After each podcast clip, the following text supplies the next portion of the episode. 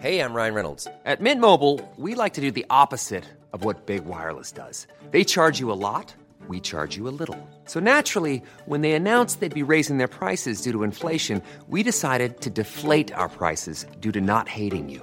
That's right. We're cutting the price of Mint Unlimited from $30 a month to just $15 a month. Give it a try at mintmobile.com slash switch. $45 upfront for three months plus taxes and fees. Promo rate for new customers for limited time. Unlimited more than 40 gigabytes per month. Slows. Full terms at mintmobile.com. Hiring for your small business? If you're not looking for professionals on LinkedIn, you're looking in the wrong place. That's like looking for your car keys in a fish tank. LinkedIn helps you hire professionals you can't find anywhere else, even those who aren't actively searching for a new job but might be open to the perfect role. In a given month, over 70% of LinkedIn users don't even visit other leading job sites. So start looking in the right place. With LinkedIn, you can hire professionals like a professional. Post your free job on linkedin.com slash people today.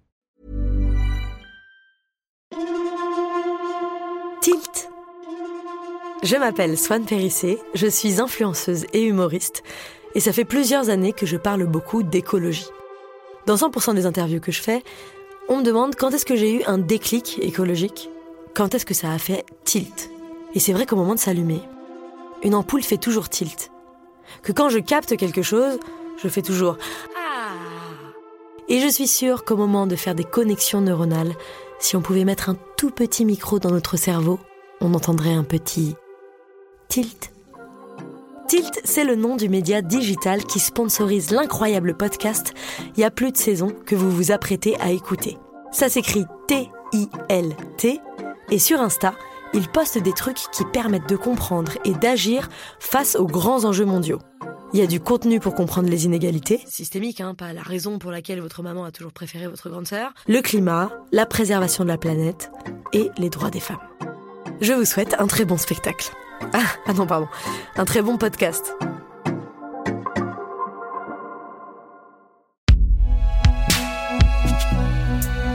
Binge audio.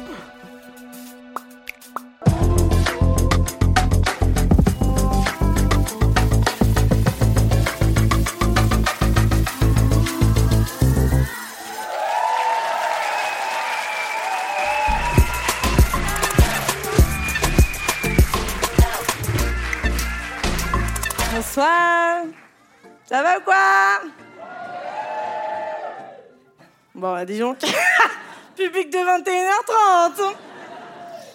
Euh, trop contente d'être avec vous donc pour ce deuxième épisode de Il y a plus de saison. Donc le concept de ce, spectacle, c'est de faire des blagues avec notre mort imminente. Et je souhaite mourir. Euh, donc c'est un plaisir, merci de venir essayer de rigoler à ça.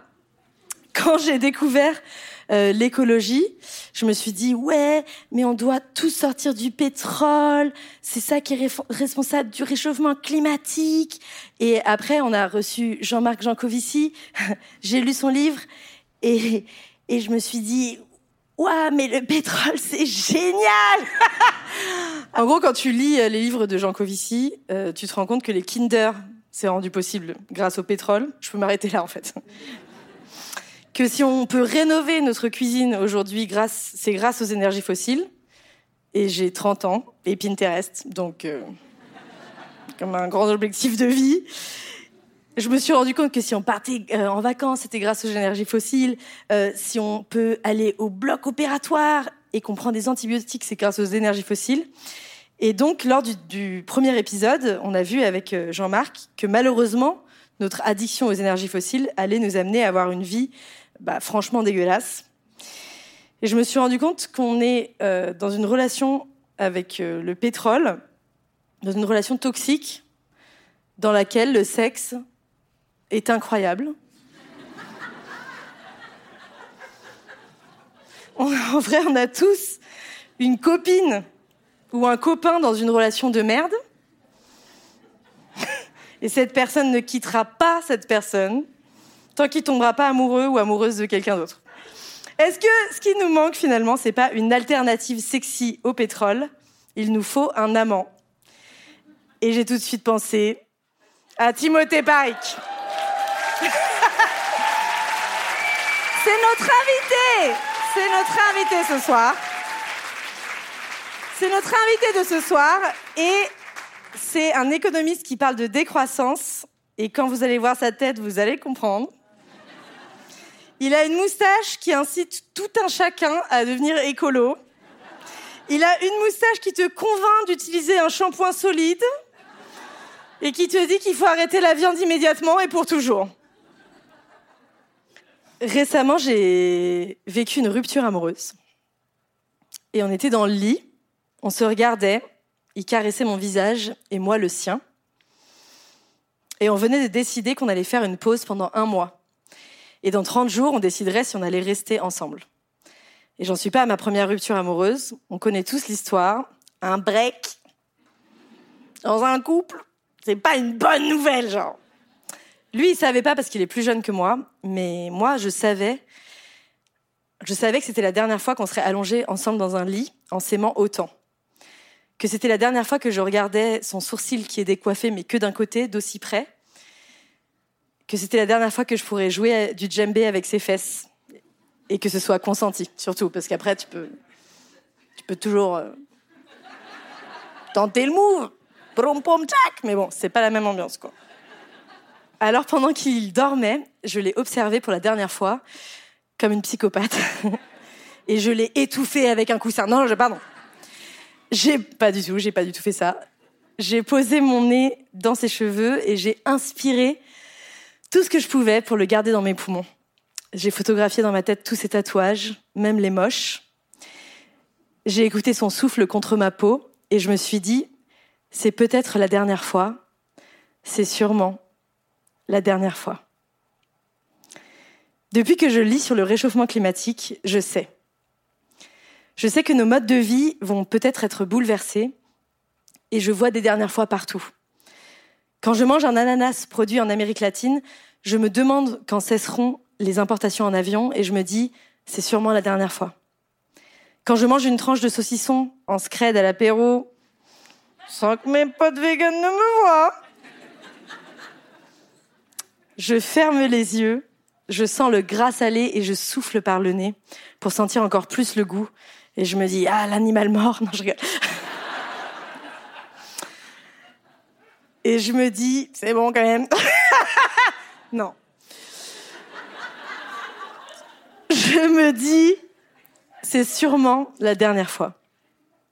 Quand je quitte une ville, je me dis toujours, peut-être qu'un jour il y aura plus de trains à grande vitesse et que je verrai plus jamais cette ville, et ça me rend triste, même quand c'est Dunkerque. Et je pense souvent aux dernières fois qu'il y a eu. La dernière fois que j'ai vu ma meilleure amie Clémentine, qui vit à Seattle, car je ne prendrai plus l'avion. La dernière fois que je suis allée pique-niquer dans cette petite clairière dans la forêt de Brocéliande, dont une partie a brûlé. La dernière fois que j'ai vu la Camargue, car bientôt, elle sera ensevelie sous le niveau de la mer.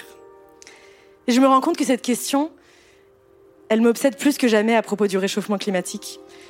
Quand j'entends les scientifiques nous dire plus 2 degrés, plus 5 degrés, je, je comprends pas. Moi, je voudrais qu'ils me disent quelle dernière fois je suis en train de vivre, à qui et à quoi je dois dire au revoir aujourd'hui? Est-ce que les salles de sport climatisées vont encore exister? Est-ce que les usines qui fabriquent des Kinder Delice vont fermer? Est-ce que c'est la dernière fois que je me baigne dans une rivière en Ardèche? Parce que l'année prochaine, il n'y aura plus d'eau. Est-ce qu'un jour, je ne pourrai plus voir mes sœurs qui habitent en Bretagne, parce que moi, j'habite à Montpellier, et un jour, ça sera trop loin? Quelques jours après le début de mon break de couple, j'ai commencé à m'imaginer quel autre garçon j'allais embrasser. Comment il allait me faire jouir Quels amis j'allais me faire Où j'allais partir en voyage, en train, bien sûr, pour vivre cette ivresse du célibat. Ça fout le vertige, mais c'est excitant. On sait toujours ce que l'on quitte, mais on ne sait jamais ce que l'on va trouver. En écologie, c'est pareil, on sait ce que l'on quitte, mais on ne sait pas ce qu'on va trouver. Je ne sais pas ce qu'on va trouver, parce qu'il y a tout à inventer. C'est pour ça que j'ai décidé de lancer cette émission, pour savoir avec quel mec je vais coucher. Non, non, non, pour non, pardon, pour savoir, pardon, pour savoir dans quel monde on pourrait vivre, quelle vie on pourrait choisir, pour demander aux spécialistes de l'écologie, avec des énormes guillemets, ce qu'on va devoir créer et inventer pour échapper à la mort. Et pour répondre aux questions, quelle vie on pourrait vivre, mesdames et messieurs. Je vous prie de faire un maximum d'applaudissements pour la moustache la plus décroissante de la planète, la mille métaphore, l'un des seuls économistes qui dit faut ralentir, c'est méga sexy, Timothée Paris.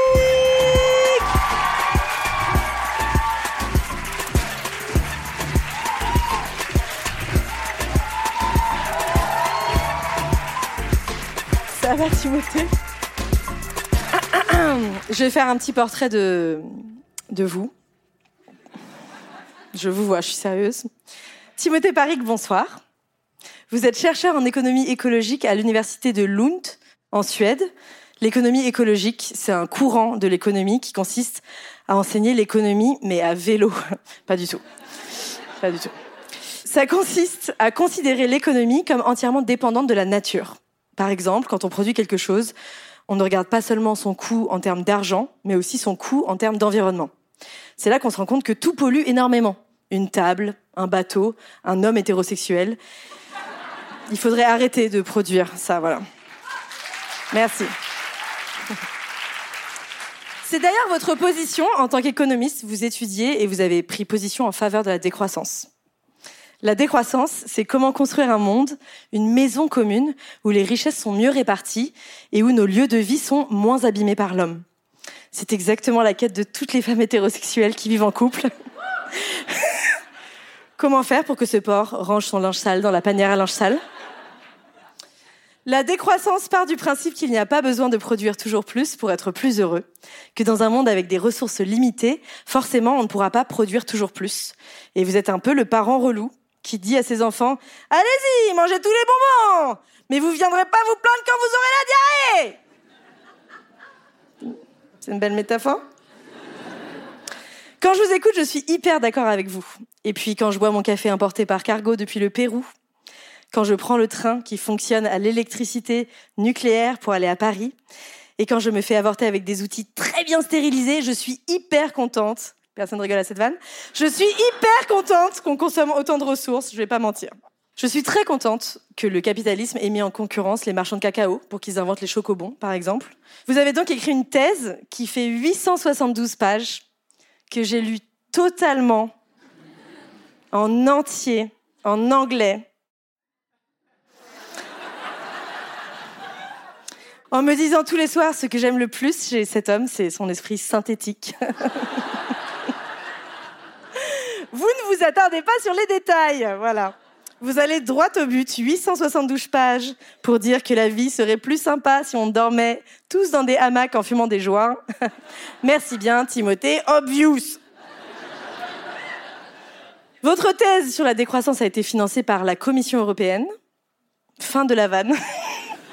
Une thèse qui dit qu'il faut moins produire, sponsorisée par l'incarnation du libéralisme économique. Cette année-là, au moment des budgets, il y avait des types qui ne devaient pas comprendre grand-chose. Bon alors, euh, comment déréguler les compagnies de chemin de fer en finance? Comment mettre la graisse sous tutelle? Ça, c'est bon. Sur les croissants, sur les, croissants, sur les croissants, les croissants à manger. Miam miam. Allez, ok, c'est accordé. Si je voulais tant vous avoir en tant qu'invité, Timothée, c'est un peu pour votre vision de la décroissance, mais surtout c'est parce que je vous trouve très beau.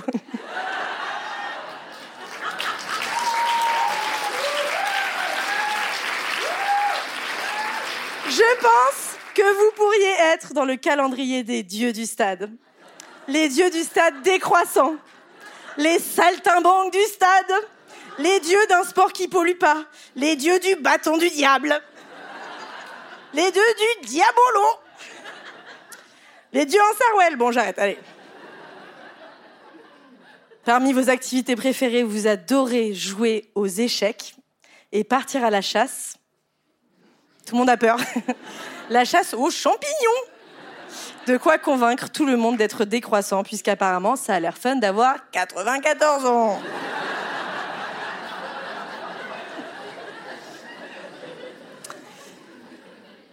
Toujours dans le côté badass, vous avez un tatouage.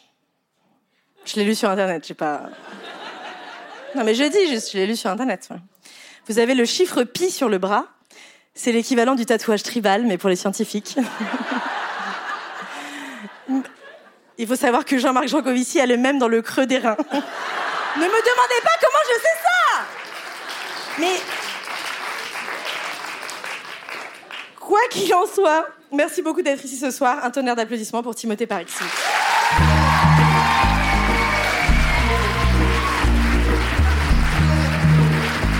Le pauvre.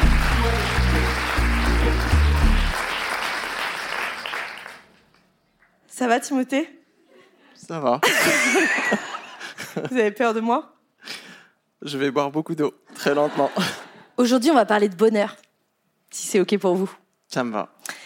Vous parlez, dans tout ce que j'ai lu sur vous, d'une étude euh, qui a été menée sur le bonheur, qui a suivi 700 Américains tout au long de leur vie, euh, qui a trouvé que ce qui rend heureux, ce sont les relations humaines, l'amour, l'amitié et la famille. Alors moi, ma question, puisqu'on essaie de trouver un peu le sens de la vie ce soir, c'est est-ce qu'aujourd'hui, dans les décisions économiques nationales, internationales qui sont prises pour l'économie bah, d'un pays, est-ce que la priorité, c'est le bonheur et la joie de vivre des habitants de ce monde? Ben oui, complètement. C'est pour ça qu'en France, on, mesure le, bonheur intérieur euh, brut, le BIP, dont on entend tout le temps parler. Et chaque année, on s'efforce vraiment de faire croître euh, le BIP. Et les années où ça marche pas, ben on dit, ben non, on est en train de sombrer dans le malheur. Alors que les Le années où tout va bien, ça marche très bien. Non, non, c'est pas du tout le cas, vu qu'on a un indicateur très abstrait qui s'appelle le, le PIB, le produit intérieur brut, qui ne mesure pas du tout le bonheur. Donc aujourd'hui, en gros, les, les euh, institutions sont obsédées par la croissance, donc c'est l'augmentation du PIB, c'est ça? C'est ça. Et en gros, ça veut dire quoi pour nous euh, Enfin, ça, veut dire quoi en fait? Euh, le PIB, c'est une sorte de, de calculette géante qui va venir essayer d'estimer la taille d'une économie avec les transactions monétaires. Donc, je sais pas si vous avez sur votre téléphone, vous savez, les, les petites applications podomètres là, qui vous disent combien de pas vous avez par jour. Bah, en fait, c'est pareil, mais pour une économie. Donc, le PIB, il va vous dire combien de pas monétaires votre économie a fait. Mais il va pas vous dire où vous êtes allé, ce que vous avez produit. Donc, si vous passez toute l'année à produire des publicités, et ensuite vous passez euh, toute euh, l'année à produire, je sais pas, des thérapies pour les gens qui ont été traumatisés parce qu'ils ont passé l'argent pour se payer des trucs que la publicité leur a dit d'acheter et donc ils sont super malheureux. Et ben ça fait des pas, ça fait des pas, ça fait des pas, ça fait des pas, ça fait augmenter le PIB, mais le BIP, lui, il n'augmente pas. On l'a dans le cul, on peut le dire. C'est vulgaire. Alors, donc, en gros, vous dites que la, croissance, c'est la, mesure d'une agitation. Ouais, c'est ça. Euh, dans ma thèse, j'avais développé une analogie qui n'a pas du tout marché. C'était celle de la boule à neige. Personne s'en souvient. Personne ne l'a jamais même mentionné. Je sais pas pourquoi. Il y a des trucs ça marche, il y a des trucs ça marche pas. Et donc j'ai expliqué, oui, la, croissance c'est un petit peu comme si on secouait, une boule à neige où chaque flocon c'était un petit peu des euros. Et donc ça crée une sorte d'agit. Je vais pas faire ça avec ma main. Je- je- vais, je vais pas bouger. Vous faites bien ce que vous voulez, Timothée. On est entre nous. une agitation. Donc pas forcément un progrès, pas forcément une valeur ajoutée, même si c'est censé mesurer une valeur ajoutée, mais juste une agitation. Et euh, si on compare deux personnes qui font la cuisine, eh ben quelqu'un qui est super précis va faire juste ce qu'il faut, euh, pas de souci, bah il se sera pas beaucoup agité pour faire une super recette. Alors que moi, si je me lance euh, dans euh, la manufacture de raviolis maison, je vais m'agiter partout, je vais dégueulasser la moitié de la cuisine. L'agitation sera beaucoup plus importante, mais le résultat, ça sera des raviolis qui seront beaucoup moins bons. Donc là, on voit qu'un indicateur quantitatif d'agitation, bah, c'est pas vraiment top pour mesurer quelque chose qui devrait être qualitatif, donc la satisfaction des besoins et le bien-être. Donc aujourd'hui, par exemple, euh, il y a quelque chose qui va faire augmenter la croissance, c'est euh, si euh, y a un immeuble qui s'effondre, il va falloir le refabriquer. Donc on va payer des gens pour fabriquer l'immeuble, et c'est pas forcément quelque chose de bien pour la société, mais on a payé des gens qui ont fabriqué l'immeuble. C'est ça. Donc si on voulait même booster la croissance encore plus, on pourrait payer des gens pour détruire l'immeuble et ensuite payer d'autres gens pour le reconstruire. Et après, on pourrait, oui, continuer ça. Euh, On on pourrait même ensuite payer des gens pour empêcher les gens qui détruisent euh, les immeubles et Ah. des gens ensuite pour faire ça. Et euh, en fait, on passerait notre temps à s'agiter. On verrait les euros qui circuleraient d'un côté à l'autre. Mais est-ce qu'on se serait vraiment enrichi?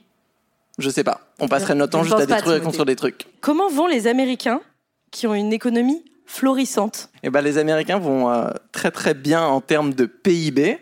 Donc quand on regarde l'évolution du PIB par habitant, bon bah les États-Unis c'est vraiment une économie prospère, dynamique parce qu'elle est croissante, mais quand on regarde les indices de bien-être, l'espérance de vie ou des choses comme ça, on voit que justement ça baisse. Donc là c'est un petit peu bizarre. On a une croissance économique, mais on a une récession sociale. Donc euh, là c'est le, grand paradoxe des économies modernes et euh, de notre monomanie du PIB, c'est de ne pas voir justement quand une économie euh, va mal, de la même manière qu'on a tous euh, des amis qui gagnent énormément d'argent, mais de temps en temps, ils vont pas bien.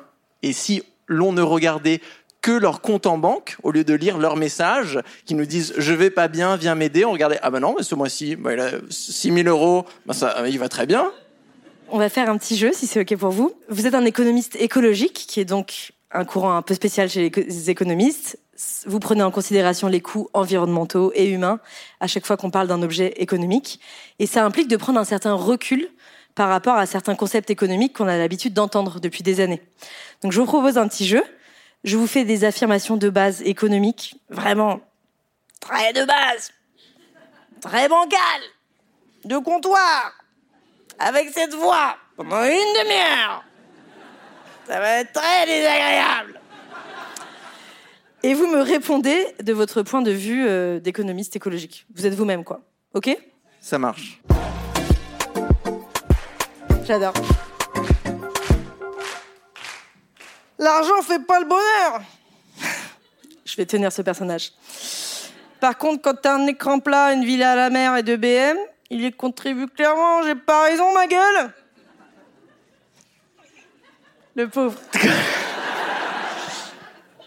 Tout dépend de ce qu'ont les autres. En fait, c'est ce qu'on appelle la consommation positionnelle. Donc, si en France, en fait, on a tous, je sais pas, une Ferrari, et ben en fait, avoir une Ferrari, ça devient plus si impressionnant. Donc, si on a tous une Ferrari, la Ferrari devient l'équivalent de la Twingo. Et là, on se met à aduler les gens qui ont peut-être trois Ferrari. Mais si ensuite on a tous trois Ferrari, eh ben ça sera six Ferrari. Et si ensuite on a tous six Ferrari, et ainsi de suite. Donc là, on voit que la croissance économique, donc l'agitation, chaque année, on peut s'agiter à construire de plus en plus de Ferrari, mais ça va être positionnel. C'est toi, tu passes devant, ensuite moi, ensuite moi, ensuite moi, ensuite moi, et à la fin, comme si exactement dans cette salle, là au premier rang, vous vous levez pour voir un petit peu mieux. Là derrière, ah putain ils sont chiants, donc vous vous levez pour compenser. Pareil, pareil, pareil, tout le monde se lève et à la fin, on est exactement à la même position qu'on avait, sauf que c'est chiant parce qu'on est debout.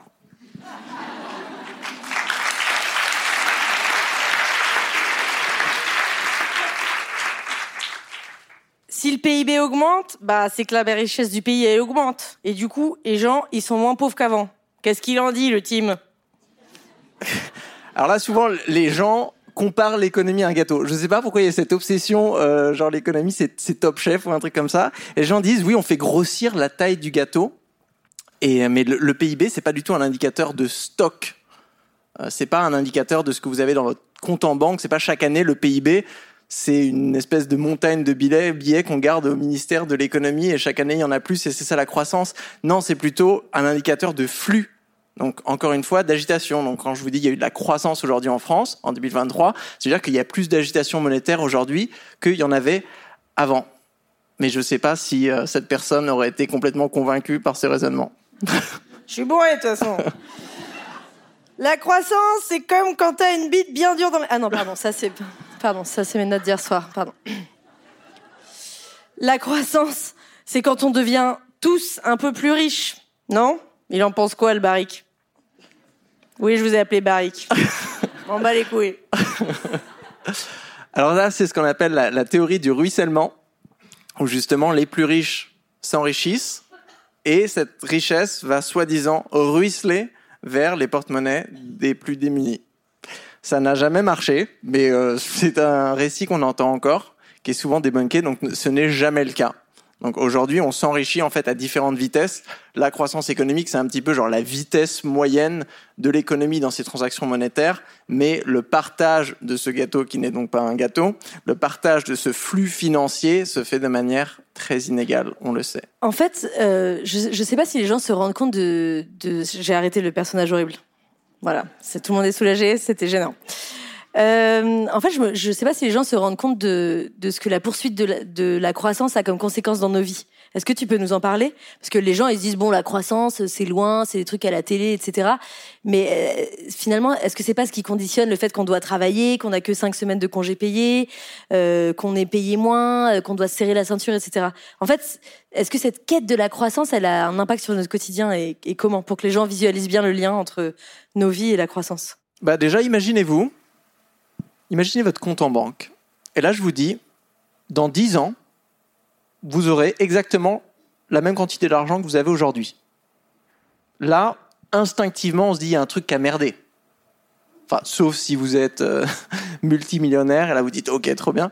Mais la plupart des gens, en fait, on a une certaine attente de se dire, non, dans 10 ans, je serai plus riche qu'aujourd'hui. Donc là, on voit tout de suite que cette mentalité, nous on parle de croissancisme, euh, elle, est intégrée, dans nos, cadres mentaux d'une certaine manière. Et pas seulement la croissance, mais l'importance en fait du financier, elle vient complètement euh, vraiment influencer nos décisions. Moi, je m'en souviens quand j'ai terminé mon lycée, je suis allé voir euh, la, la conseillère d'orientation. J'ai fait un petit test pour savoir qu'est-ce que je voulais faire dans la vie.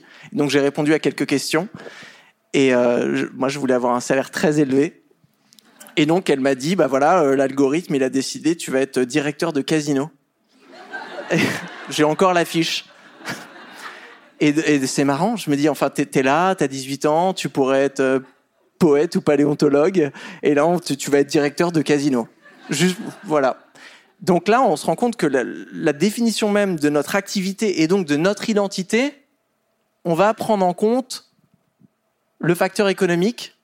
À la fin, de combien vous gagnez, enfin, ça ne devrait pas être un objectif de vie l'objectif de vie, c'est qu'est-ce que vous voulez faire. Et là, on revient à l'étude euh, que vous avez mentionnée au début de cet épisode, de qu'est-ce qu'on veut avoir euh, construit à la fin d'une vie. Et il y a une autre étude euh, d'une infirmière australienne qui passait beaucoup de temps au fil des années avec des patients en fin de vie. Et elle leur posait toujours, elle, leur posait toujours la même question. Voilà, qu'est-ce que vous regrettez? Et de quoi êtes-vous fier Et t'as jamais personne de n'importe quelle culture, âge, genre, ce que tu veux, qui a dit putain, si je pouvais revenir en arrière, je bosserais plus. Je, parce que franchement, j'ai accumulé pas mal d'euros, mais j'aurais pu beaucoup plus contribuer au PIB. Là, quand j'y pense, il y a des trucs, genre parce que je faisais des week-ends, des vacances, euh, j'ai eu des enfants, je passais du temps à jouer avec eux. Ça, c'est du temps non rémunéré. Donc, si je pouvais revenir, je ferais peut-être. Un... Personne dit ça. Tous les gens disent la même chose. Si je pouvais revenir en arrière, je passerais plus de temps avec les gens que j'aime. Euh, J'écouterais mes passions. Euh, j'apprendrai à jouer de la trompette ou je lancerai une chorale dans mon village ou toutes ces choses-là. Et donc, si ça c'est vrai, si ça, ça définit vraiment une essence fondamentale de ce que ça veut dire d'être humain, pourquoi est-ce que notre logiciel économique, il est ultra simpliste? Genre comme un chat GPT, mais des années 90. Genre ultra débile, qui nous robotise dans cette mentalité maximiser les euros.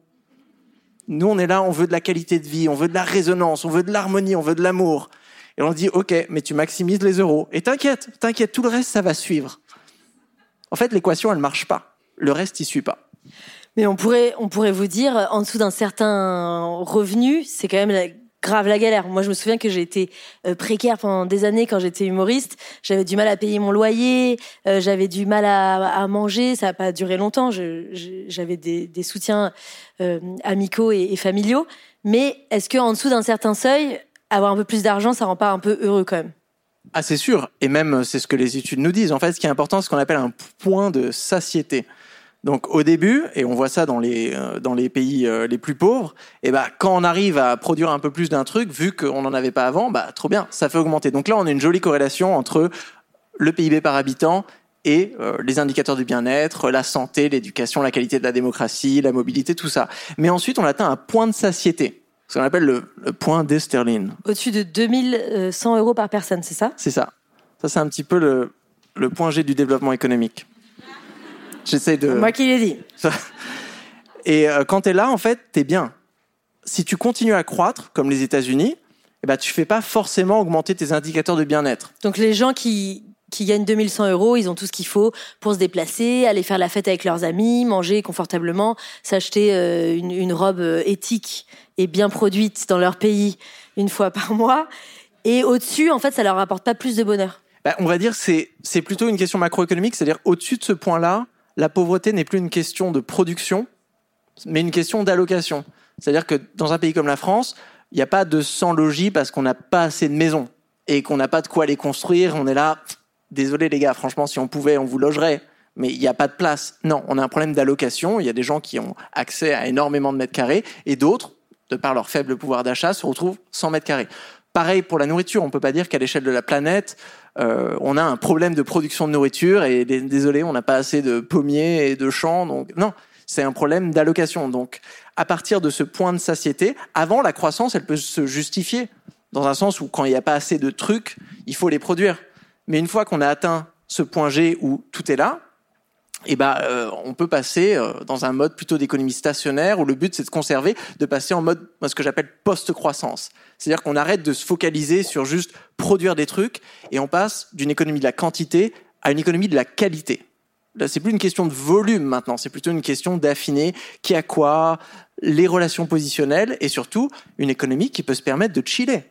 Une économie en croissance, ouais, c'est vrai, faut faire gaffe, faut continuer à produire, faut utiliser des ressources naturelles, les transformer en produits et services. Mais je veux dire, ça sert à quoi une économie? On n'est pas là juste pour euh, produire des trucs, non? Au bout d'un moment, il faut en profiter. Donc, quand tu atteins ce point-là et que tu as tes choses, il faut admettre maintenant que dire, OK, maintenant, on va utiliser le progrès socio-technique, les gains d'efficience pour travailler moins et utiliser moins de ressources naturelles. Et par rapport à ça, euh, donc vous avez écrit un livre, je fais le petit placement de produit, qui s'appelle Ralentir ou périr. Et en gros, vous expliquez qu'aujourd'hui, il faut viser la décroissance. Est-ce que vous pouvez nous l'expliquer en quelques minutes? Avec grand plaisir. Alors la décroissance. donc, dans le contexte de, de pays riches, pays à haut revenu, comme la France, tous ces pays, ils sont en surchauffe écologique surchauffe écologique, c'est-à-dire que quand tu regardes l'empreinte écologique totale d'un pays comme la France, en prenant en compte tout ce qui rentre et tout ce qui sort, donc ça c'est l'approche du métabolisme sociétal, donc l'énergie, les matières, la biomasse, les minéraux, tout ça, et ensuite l'impact sur la biodiversité, la pollution de l'air, de l'eau, les déchets, et eh ben en fait nos économies elles sont beaucoup trop grosses. Donc on dépasse la capacité de charge des écosystèmes, ce qui fait qu'on crée un risque que, que ces écosystèmes s'effondrent. De... Voilà, de périr. Alors j'ai beaucoup, au début, ralentir ou mourir, c'était le, titre de travail du livre. Mais périr, c'est plus dramatique. Bah, parce que mourir, on, finit tous par mourir. C'est une étape fondamentale de la vie. voilà. Calmez-vous, là. Soyez sage un peu, là. Alors que périr, c'est euh, mourir dans des, dans, dans des conditions qui auraient pu être évitées. Je pense qu'on est là aujourd'hui. On a un choix. On sait comment faire pour éviter cette catastrophe euh, effroyable si l'on continuait justement à faire pression, remplir l'ascenseur qui a déjà dépassé depuis longtemps sa capacité de charge, on sait ce qui va se passer. Et en plus, avec la croissance, l'ascenseur continue de monter. Il monte, il monte. On sent les petites cordes qui pètent. On est là, on augmente. C'est un ascenseur une tonne. On le passe à 1,5, 2, 2,6. Ting, ting. Ça monte, ça monte. Ça va pas bien finir. C'est super angoissant cette métaphore. C'est. On a tous eu mal aux oreilles, genre on va très très haut dans la montagne, genre. Et donc, dans cette situation, vous avez deux choix. Soit vous arrivez à verdir non seulement la croissance, mais aussi la taille de votre économie. Si vous y arrivez, euh, trop bien, trop cool. Vous n'avez pas à vous poser la question de renoncer à produire et de déconsommer.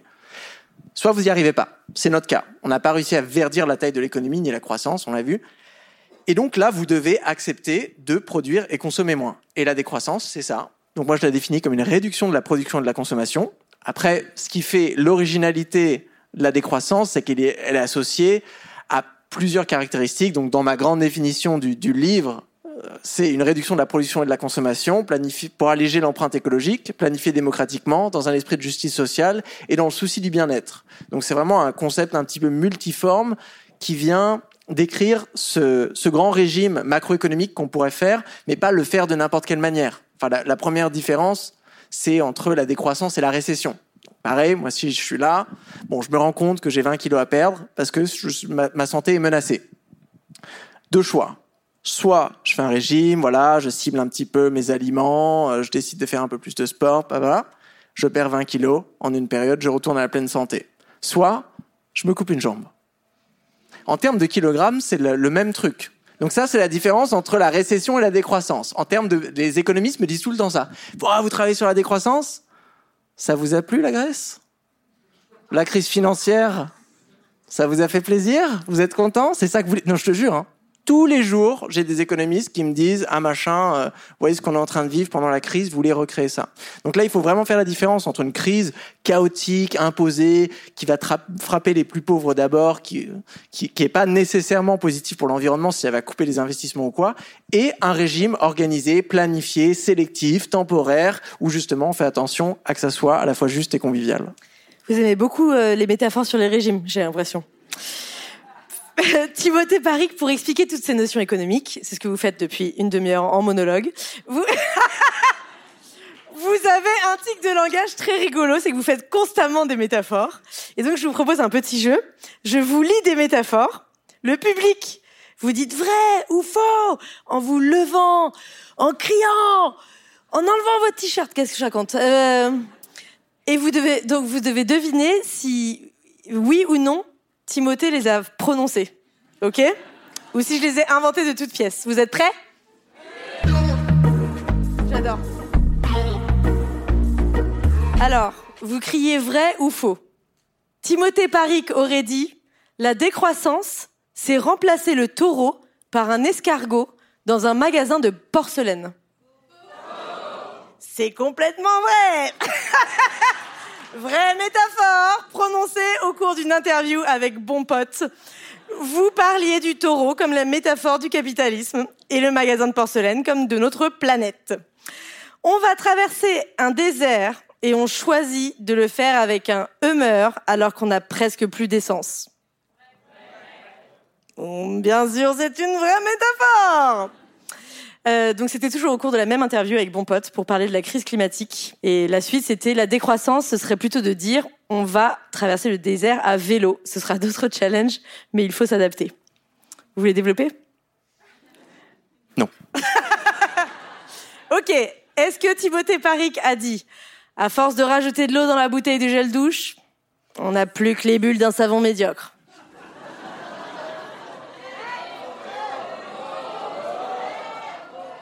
C'est une fausse métaphore. Elle m'est venue quand je pensais à vous sous ma douche. Alors, restez concentrés, s'il vous plaît. S'il vous plaît. Est-ce que Timothée a dit l'abeille que vous allez réussir à sauver? Elle va pas vous faire un Lydia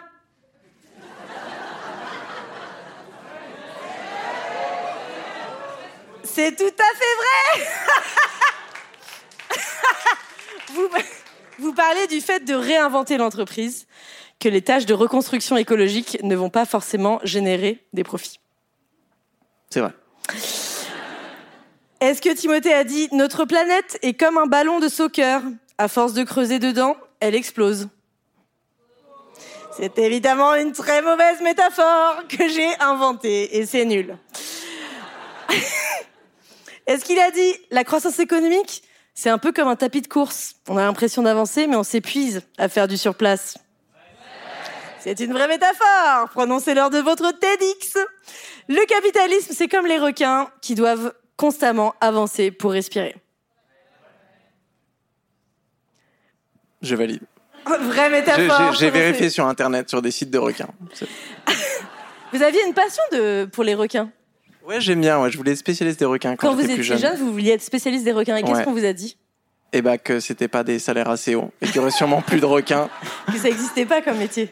Oui, c'est ça aussi. Et donc, vous avez dit, bah, je vais mettre économie de la décroissance. Ça n'existait pas non plus, hein, juste pour. Euh. Je me suis dit, j'allais l'inventer.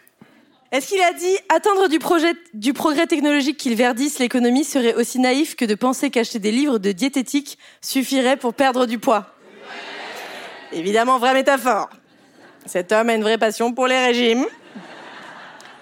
Si tu vas pisser dans la mer tout seul, tu vas pas faire effondrer l'océan. Il l'a dit. Elles sont pas toutes bonnes. Hein, non, mais elles sont, elles sont super. Merci beaucoup. Maintenant, on va passer à la deuxième partie de l'interview. Et la raison, la vraie raison pour laquelle je vous ai euh, invité, c'est parce que euh, vous, vous êtes l'une des personnes qui regarde le plus en face la réalité et qui me fait rêver quand même. Donc, on va parler de euh, en quoi la décroissance ça peut être cool et les vies qu'on pourrait avoir si on choisissait de faire intelligemment cette décroissance. Vous dites euh, que ce qu'on fait, ce qu'on doit faire pour survivre, c'est aussi ce qu'on doit faire pour mieux vivre. Donc ça tombe bien. Vous expliquez que les sociétés avec le taux d'inégalité le plus faible fonctionnent bien. Le GIEC aussi le dit noir sur blanc que la réduction des inégalités est une politique de ralentissement du réchauffement climatique. Aujourd'hui, on est dans une société où, où le fantasme exposé sur les réseaux sociaux, c'est d'avoir le plus d'argent possible. Est-ce que, est-ce que vous pouvez nous expliquer en quoi la réduction des inégalités est bon pour une société? Alors déjà, aujourd'hui, on se rend compte qu'il y a une, une jolie corrélation entre la richesse et la pollution. Donc en fait, quand on a un pouvoir d'achat, c'est pas seulement un pouvoir d'achat, c'est un pouvoir de pollution aussi. Donc ça, c'est vrai à l'échelle de la planète où on a vraiment une minorité. Hein, euh, les 10% les plus riches à l'échelle de la planète sont responsables de la moitié des émissions globales.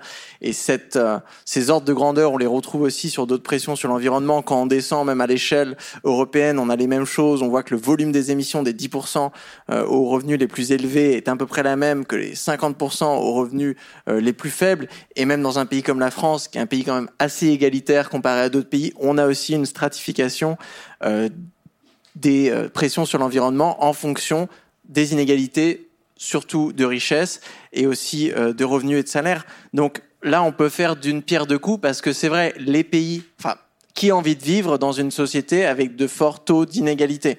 C'est un problème quand on a une minorité possédante qui devient très puissante. Cette minorité, ça devient une minorité influençante. Elle peut, je sais pas, acheter des médias. Elle peut se permettre euh, mais les gens qui vivent à Dubaï et qui ont plein d'argent, ils diraient bah moi je suis très heureux dans une société pleine d'inégalités. Ah bah bien pour eux, mais le, concept même d'inégalité, c'est qu'ils sont très peu. Donc euh, si l'objectif de l'économie en fait, c'est de maximiser le bien-être total, euh, bah, qu'il y ait trois personnes qui se fassent kiffer à Dubaï, ça fait pas vraiment changer la moyenne.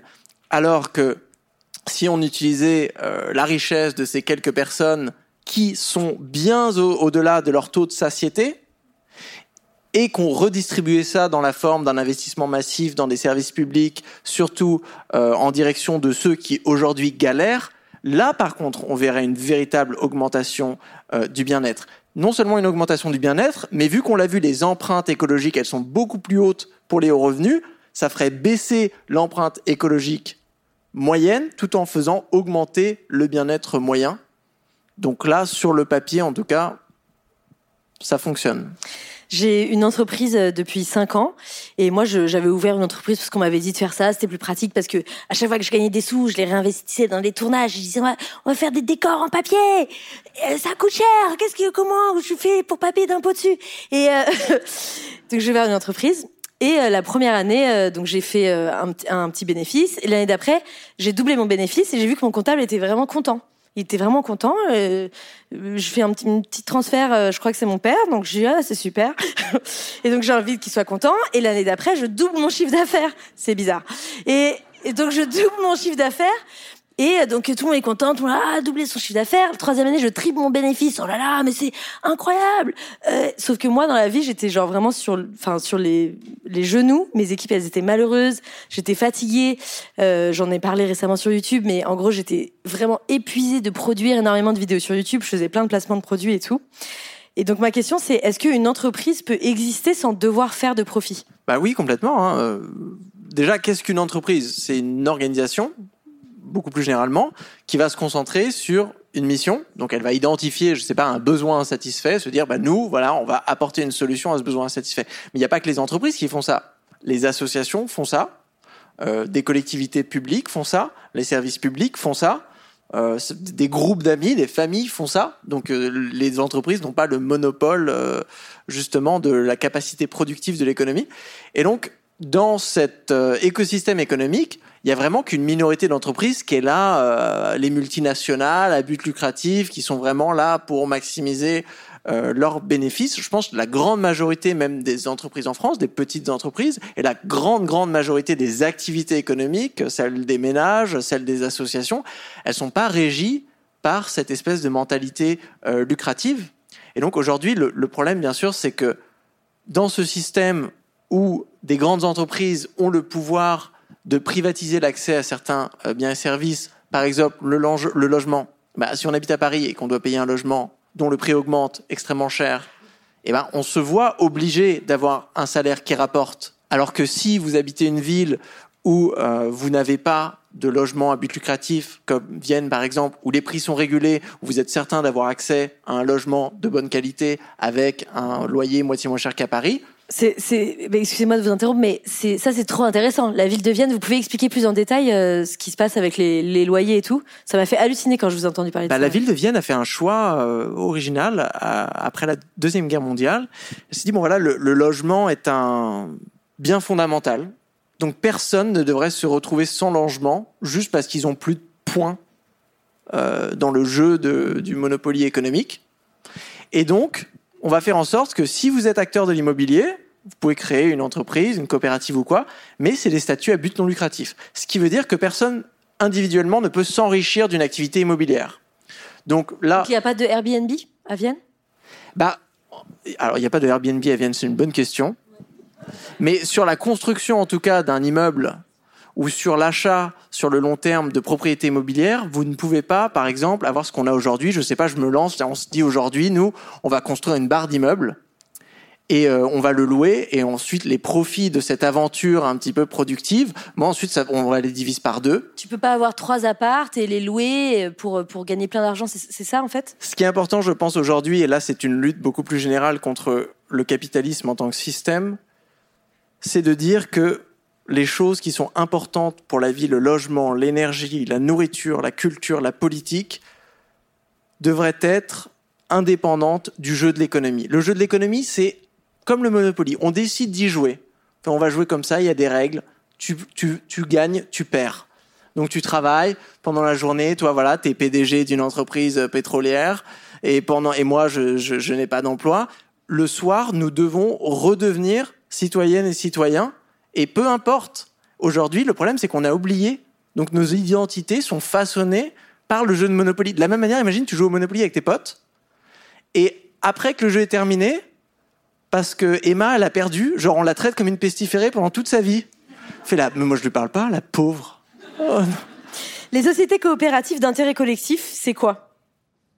Eh ben, c'est un modèle d'entreprise justement. Ça existe déjà en France. Ça existe déjà en France. Hein. il y en a, il y en a plus de 1000 qui sont centrés donc sur une mission sociale et écologique et qui s'organisent comme une, un groupement d'entreprises, sauf qu'il y a quelques règles, donc c'est un jeu économique un petit peu différent. Bah, L'une des règles, c'est qu'on ne peut pas approprier le profit de manière individuelle. Le profit est mis... Donc par exemple, j'ai un magasin, je vends du lait et des œufs.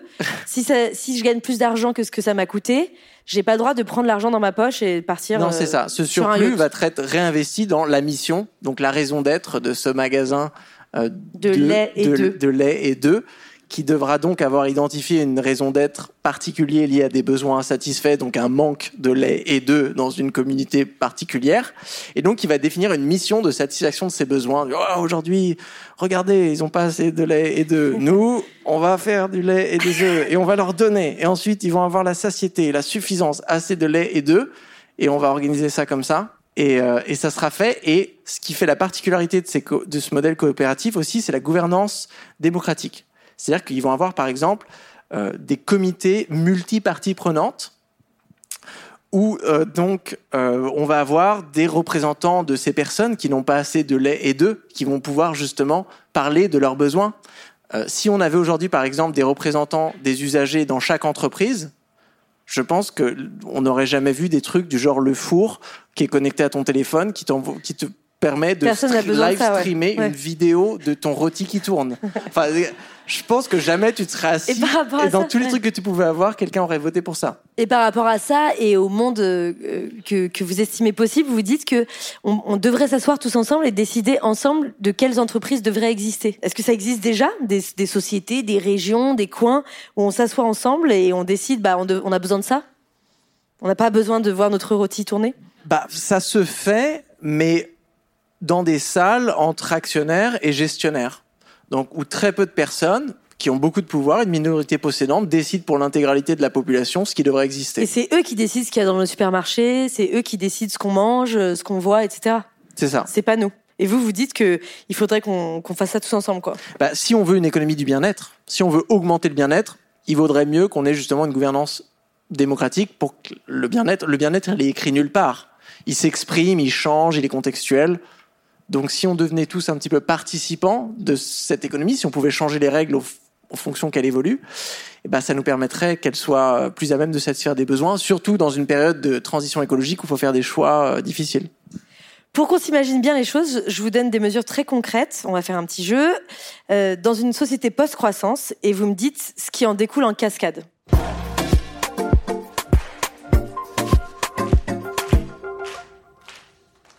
Bonjour, je suis Emmanuel Macron.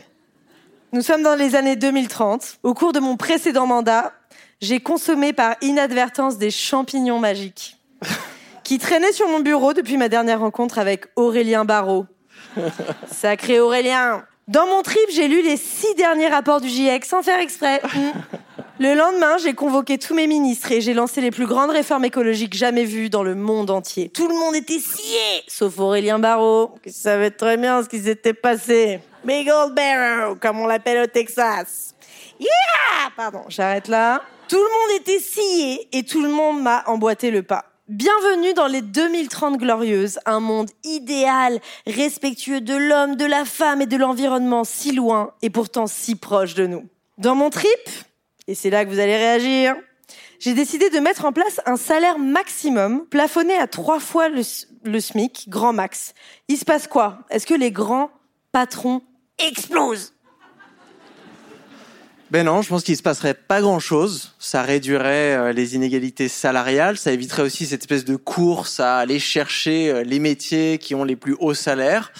Il y aurait toujours une stratification, euh, donc il y aurait des salaires plus, plus élevés en fonction des compétences, en fonction de l'expérience, ça changerait rien, mais on éviterait juste d'avoir ces ordres de grandeur complètement délirants. Salut, c'est encore Manu J'ai décidé de passer le temps de travail réglementaire à 24 heures par semaine. Est-ce que la France va entrer en récession et tous les Français vont se mettre à faire des grasses maths jusqu'à 15h30 tous les jours? Alors déjà, si on travaillait moins, ça voudrait dire qu'on pourrait travailler tous. Donc ça, c'est une bonne chose dans qu'on ait une, économie qui se contracte. Il faut partager les emplois disponibles. Donc ça, déjà, euh, la réduction du temps de travail, ça peut être une, une bonne politique d'adaptation pendant une période de décroissance, mais c'est aussi un objectif ultime. Donc oui, créer, moi je, suis pour la sieste intérieure brute. C'est ça mon indicateur, de dire chaque année, je veux qu'Emmanuel Mac, que Bruno Le Maire nous annonce avec fierté, cette année, la sieste quotidienne passe de 18 à 21 minutes. Ouais!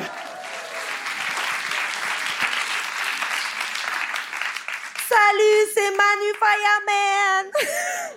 que Babylone se tienne éloigné de ta famille. J'ai décidé d'interdire la production de bouteilles d'eau en plastique. Je fais fermer Danone et compagnie. J'installe des fontaines publiques un peu partout. En vrai, toutes ces bouteilles, ça me filait de l'eczéma du chétan, mon frère, t'as capté. Il se passe quoi, broda, dès que je mets ça en place?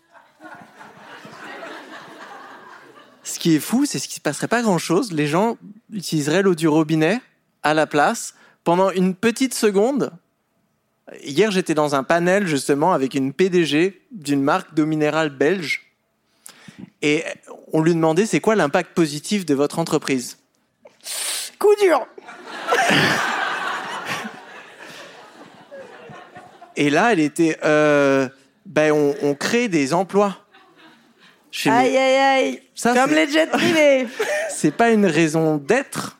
C'est enfin, c'est créer Vous avez des dit ça emplois. devant un public. J'ai dit que l'eau minérale, c'était la quintessence de l'inutile. Wow.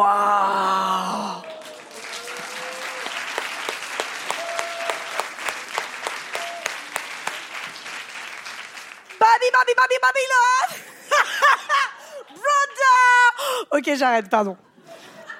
C'est allé trop loin, je risque de faire des accents vraiment pas autorisés.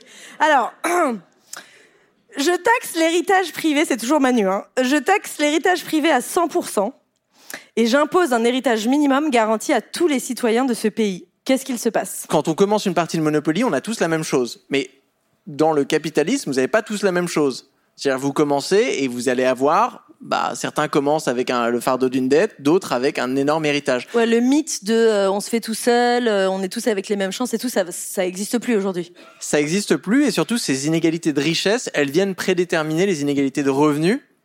Parce que bien sûr, si vous héritez d'une grande richesse, vous allez la placer, vous allez faire de l'investissement locatif, et donc vous, avez, vous allez louer vos logements à des pauvres qui, eux, n'ont pas de propriété, vont devoir maximiser leurs revenus pour pouvoir vous payer. Et vous, vous allez vous asseoir sur votre petite rente et vous allez pouvoir réinvestir ce surplus en achetant plus d'immeubles, ce qui rendra, euh, va créer une spéculation, donc l'augmentation des prix de ces mêmes immeubles, qui va vouloir dire que ces personnes qui les louent vont devoir travailler encore plus longtemps pour pouvoir se permettre de payer l'augmentation des salaires, enfin l'augmentation des loyers. Cet, cet, cet héritage pour tous, la proposition, je pense que ça permettrait d'éviter sur le très long terme la formation des inégalités, et donc je pense que ça viendrait même annuler euh, le moteur même de la croissance, qui est celui d'en fait de, de, recherche d'une rentabilité pour la richesse que vous avez déjà accumulée. J'aimerais que vous me parliez de la Nouvelle-Zélande, s'il vous plaît. En Nouvelle-Zélande, ils ont arrêté le PIB en 2019 pour introduire des budgets bien-être. C'est juste incroyable. Est-ce que vous pouvez euh, nous en dire plus? Et euh, les, budgets bien-être, donc la Nouvelle-Zélande fait partie d'une coalition de pays avec l'Islande, l'Écosse, euh, une partie du Pays de Galles, une partie du, du Canada et la Finlande, qui ont décidé justement de se dire bon bah le PIB c'est un petit peu débile qu'on ait ce, podomètre géant. Est-ce qu'on viendrait pas justement créer des nouveaux indicateurs de bien-être? Et donc la Nouvelle-Zélande a introduit les, les budgets bien-être. Donc 65 indicateurs de bien-être présents et futurs. Donc assez impressionnant quand même en termes de tableau de bord. C'est quand avant tu pilotais l'économie tu avais un bouton. Et maintenant tu en as 65 donc c'est quand même vachement mieux et ça nous montre bah, des indicateurs économiques. Hein. Ça peut être euh, le niveau des loyers, euh, du pouvoir d'achat, les inégalités, des choses comme ça, mais aussi des choses que l'on mesure autrement, euh, euh la vitalité des écosystèmes, euh, les émissions carbone. Ça peut être aussi des, des aspects culturels, politiques, donc les, des indicateurs de liberté de la presse, de dynamique démocratique, de temps libre et les Allemands, ils ont inventé un, un concept de que je n'oserais pas prononcer en allemand, mais de, de, richesse temporelle et de pauvreté temporelle. La pauvreté temporelle, c'est qu'on n'a pas le temps de faire toutes les choses qu'on a envie de faire. Et, les, et la Nouvelle-Zélande, donc quoi, ils, ils, comptent à la fin de chaque année euh, qu'est-ce qui a marché dans les 65 indicateurs du bien-être? Ils, ils arrêtent de chercher la croissance économique.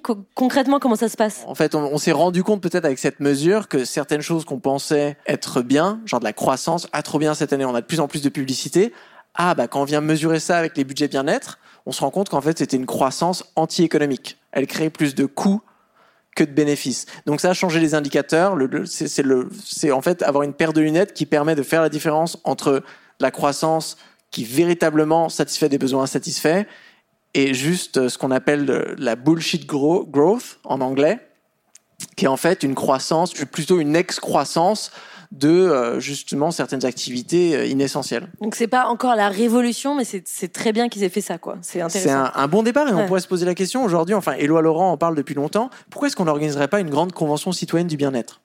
Pour en France définir notre indicateur à nous, se dire voilà ça. Donc comme la convention citoyenne pour le climat, pardon, j'explique juste. C'est un peu ça que vous dites, comme la convention citoyenne pour le climat.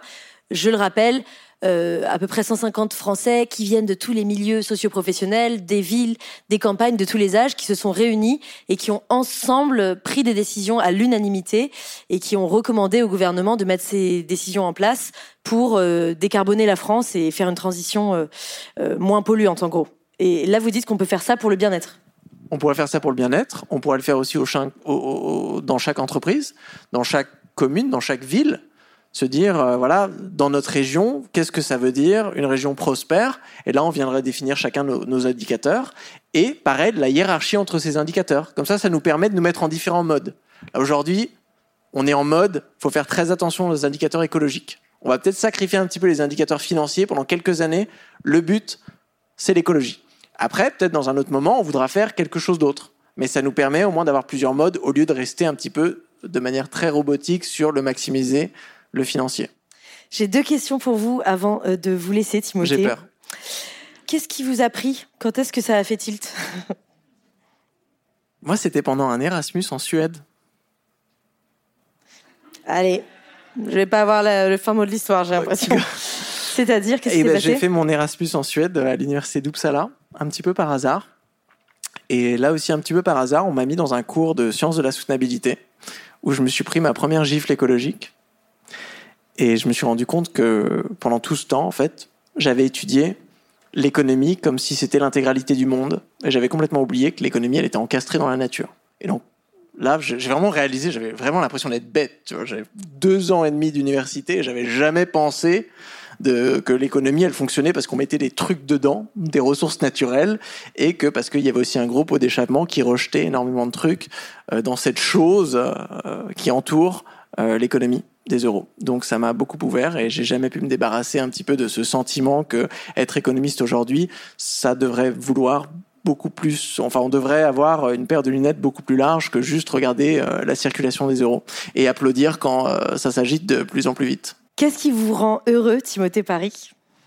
Et comment puis-je y remédier? Non, je rigole. mais, mais contrôlez-vous, mais restez sage. Qu'est-ce qui vous rend heureux? Qu'est-ce qui me rend heureux? Ben, Moi j'adore faire la sieste. Que je, je pratique la sieste une fois par jour de manière très assidue. Et j'adore, non, ma grande passion, mais là encore, après, j'ai l'impression qu'on va dire que je suis vieux. après la- les échecs et, et la chasse aux champignons. Quelle loose D'ailleurs, le, le lobby de la chasse nous a interdit d'appeler ça chasse aux champignons. Non, mais toujours plus, en fait. La collecte des champignons. Oh Désolé. Qu'est-ce que tu vas faire? Bah, je vais collecter des champignons. Ça se voit, j'ai mon petit panier, regarde. Je vais à la collecte. Non, mais j'aime beaucoup l'écriture. Et euh, je suis passionné de ponctuation.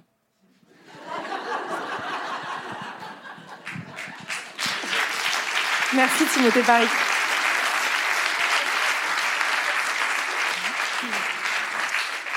Timothée Paris, vous le savez car vous avez assisté à la première émission. En tant qu'artiste, je m'interroge tout le temps sur mon impact carbone, l'impact carbone de mon activité artistique. Combien de, de pollution crée ces lumières? Combien de personnes ont pris l'avion pour venir me voir ce soir? Je me prends pour qui? Euh, Et je me suis rendu compte qu'il y avait quelque chose que je pourrais toujours faire. C'est du stand-up, mais sans micro. Jean Covici m'a dit en off, euh, après la première émission, il m'a dit, bah, vous n'aurez plus de voix, car il n'y aura plus de sonorisation. Et je me suis rendu compte qu'on pourrait toujours chanter. Et donc, on va chanter. Mais vous aussi. Et je sens que tout le monde est gêné. Est-ce que, est-ce que vous savez chanter, euh, Timothée? Non, mais ce qu'on va faire, ce qu'on va faire, c'est que je vais chanter avec le public. On va improviser une petite chanson et je vais essayer de, de résumer un peu ce qu'on a appris aujourd'hui. Ça vous va? Bah, On dirait pas là. Ça vous va ou pas? Ok, trop bien. L'émission s'appelle Il y a plus de saison. Donc on va chanter un truc là-dessus.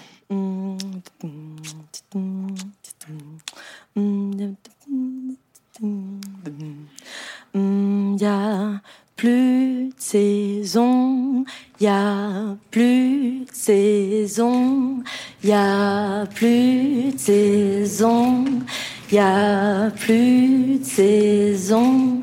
Que ces gens-là, plus il y a plus de saison. Plus fort?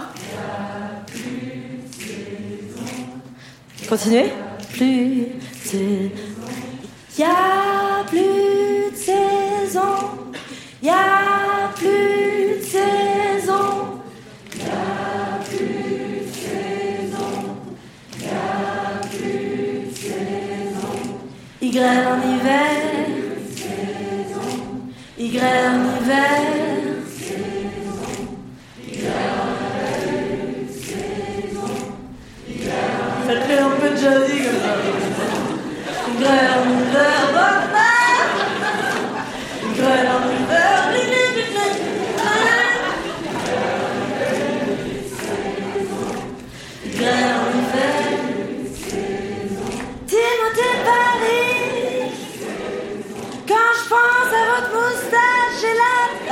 pas ça. là. Restez concentrés, là. Timothée Paris, je vais peut-être me tatouer le signe pi dans le creux des reins. Vous ressemblez un peu. Oh, ça va être creepy. Quand je vous enverrai une photo devant mon miroir. Oh, ça va être creepy. Je suis désolée de vous avoir mis mal à l'aise. Oh, Timothée, est-ce que vous voulez partir à Vienne avec moi? Pour voir s'il y a des Airbnb Oh, Timothée, restez concentré. Chantez plus, hein grêle en hiver. Timothée, merci de nous faire rêver en nous disant qu'on va pas tous crever. Merci Timothée.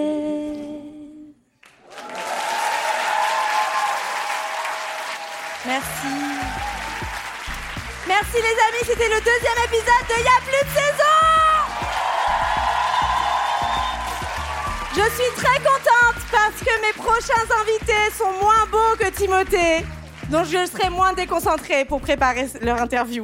Cette émission est rendue possible grâce à l'énorme soutien de Tilt, du bruit pour eux s'il vous plaît. C'est un média qui est une mine d'or pour en savoir plus sur tous les enjeux qu'on a abordés ce soir, les inégalités, le climat, la préservation de la planète.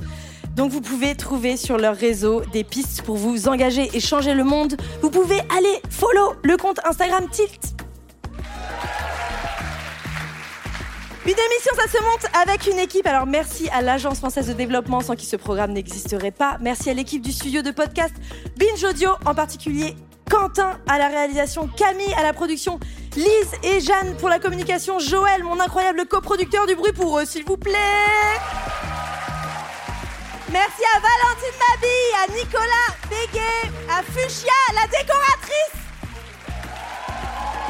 Elle a fait ça tranquille dans sa chambre. Enfin, merci euh, à Nicolas qui a fait les recherches euh, journalistiques et merci à mon co-auteur Mathieu Becbédé et son équipe composée de moi. En fait, c'est moi son équipe. Merci beaucoup. Si cet épisode vous a plu, c'est toutes les trois semaines sur ma chaîne YouTube et en podcast sur toutes les plateformes. À bientôt